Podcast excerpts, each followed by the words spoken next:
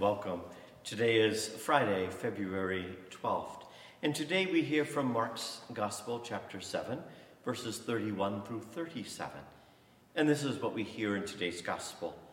Jesus left the district of Tyre and went by way of Sidon to the Sea of Galilee, into the district of the Decapolis. And people brought to him a deaf man who had a speech impediment, and begged him to lay his hand on him. He took him off by himself, away from the crowd. He put his finger into the man's ears, and spitting, touched his tongue. Then he looked up to heaven and groaned and said to him, Ephphatha, that is, be opened. Immediately the man's ears were opened, his speech impediment was removed, and he spoke plainly. He ordered them not to tell anyone, but the more he ordered them not to, the more they proclaimed it. They were exceedingly astonished, and they said, He has done all things well. He makes the deaf hear and the mute speak. Friends, for our salvation, the gospel of the Lord. Praise to you, Lord Jesus Christ. Claire lost her hearing about 40 years ago because of a childhood case of the mumps. Today she's married and she's the mother of two active teenagers. She is a deaf woman functioning and living to the fullest in a hearing world. Claire does not diminish the reality of her handicap, but she has discovered that, in fact, her deafness is an opportunity to learn about listening. She writes, and I quote Listening is certainly not confined to the physical ear alone. We can hear with our hands, our feet, our skin, our bones, our eyes, and our hearts. I discovered that lip reading involves far, far more than just watching the speaker's lips. Every bodily moment, every facial expression speaks. And sometimes what the lips say and what the facial expressions and bodily gestures say do not fit together in one picture. And I get several different messages at the same time. She continues to say, I also learned as a child to listen through other parts of my body. One day, when I was about to walk around the back of our car, which was parked on the steep slope of our driveway, I stopped suddenly. The car had started to roll backwards. I had not seen it, nor had I heard my mother's screams. Yet I stopped.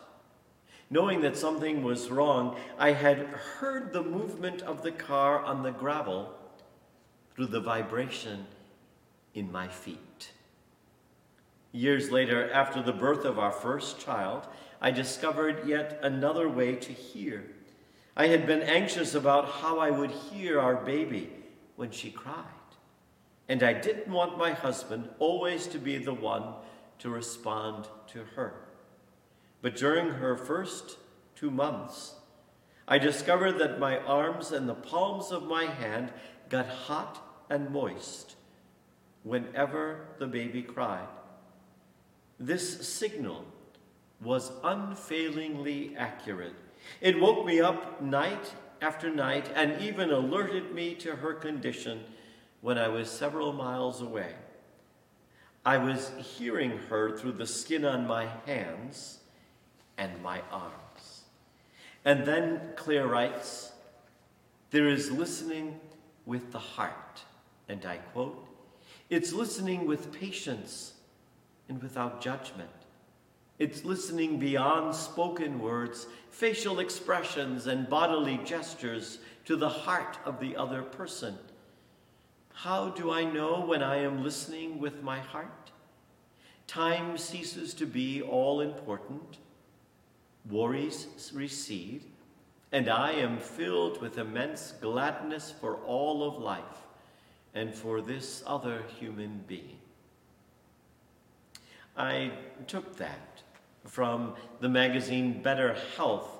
It was in the September October 1990 edition, published by St. Raphael's Hospital in New Haven, Connecticut, with with the Dominicans, um, a number of our students studied um, clinical pastoral education, and several of the friars um, worked as well.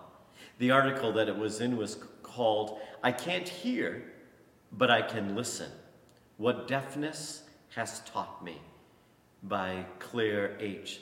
Blatchford.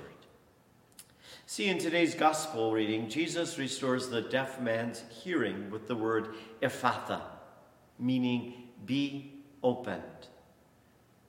I think that we too can bring healing and life to those people who need support and affirmation, who need the peace of loving and being loved in that simple act of openness.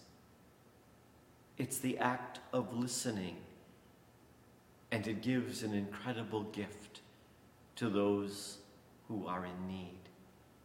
The theologian Dietrich Bonhoeffer observed that, and I quote, the first service one owes to others as Christians consists in listening to them. Just as the love of God begins with listening to His Word, so the beginning of love is learning to listen to them.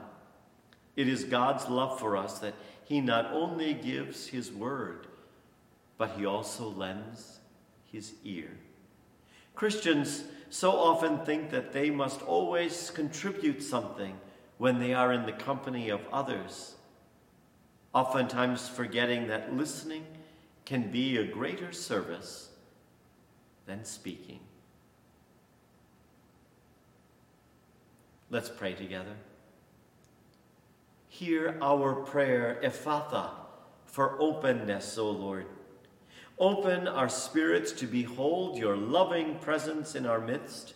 Open our vision that we might see you in others. Open our hearts to listen to your voice in the cries for help in those who surround us. We ask this in Jesus' name.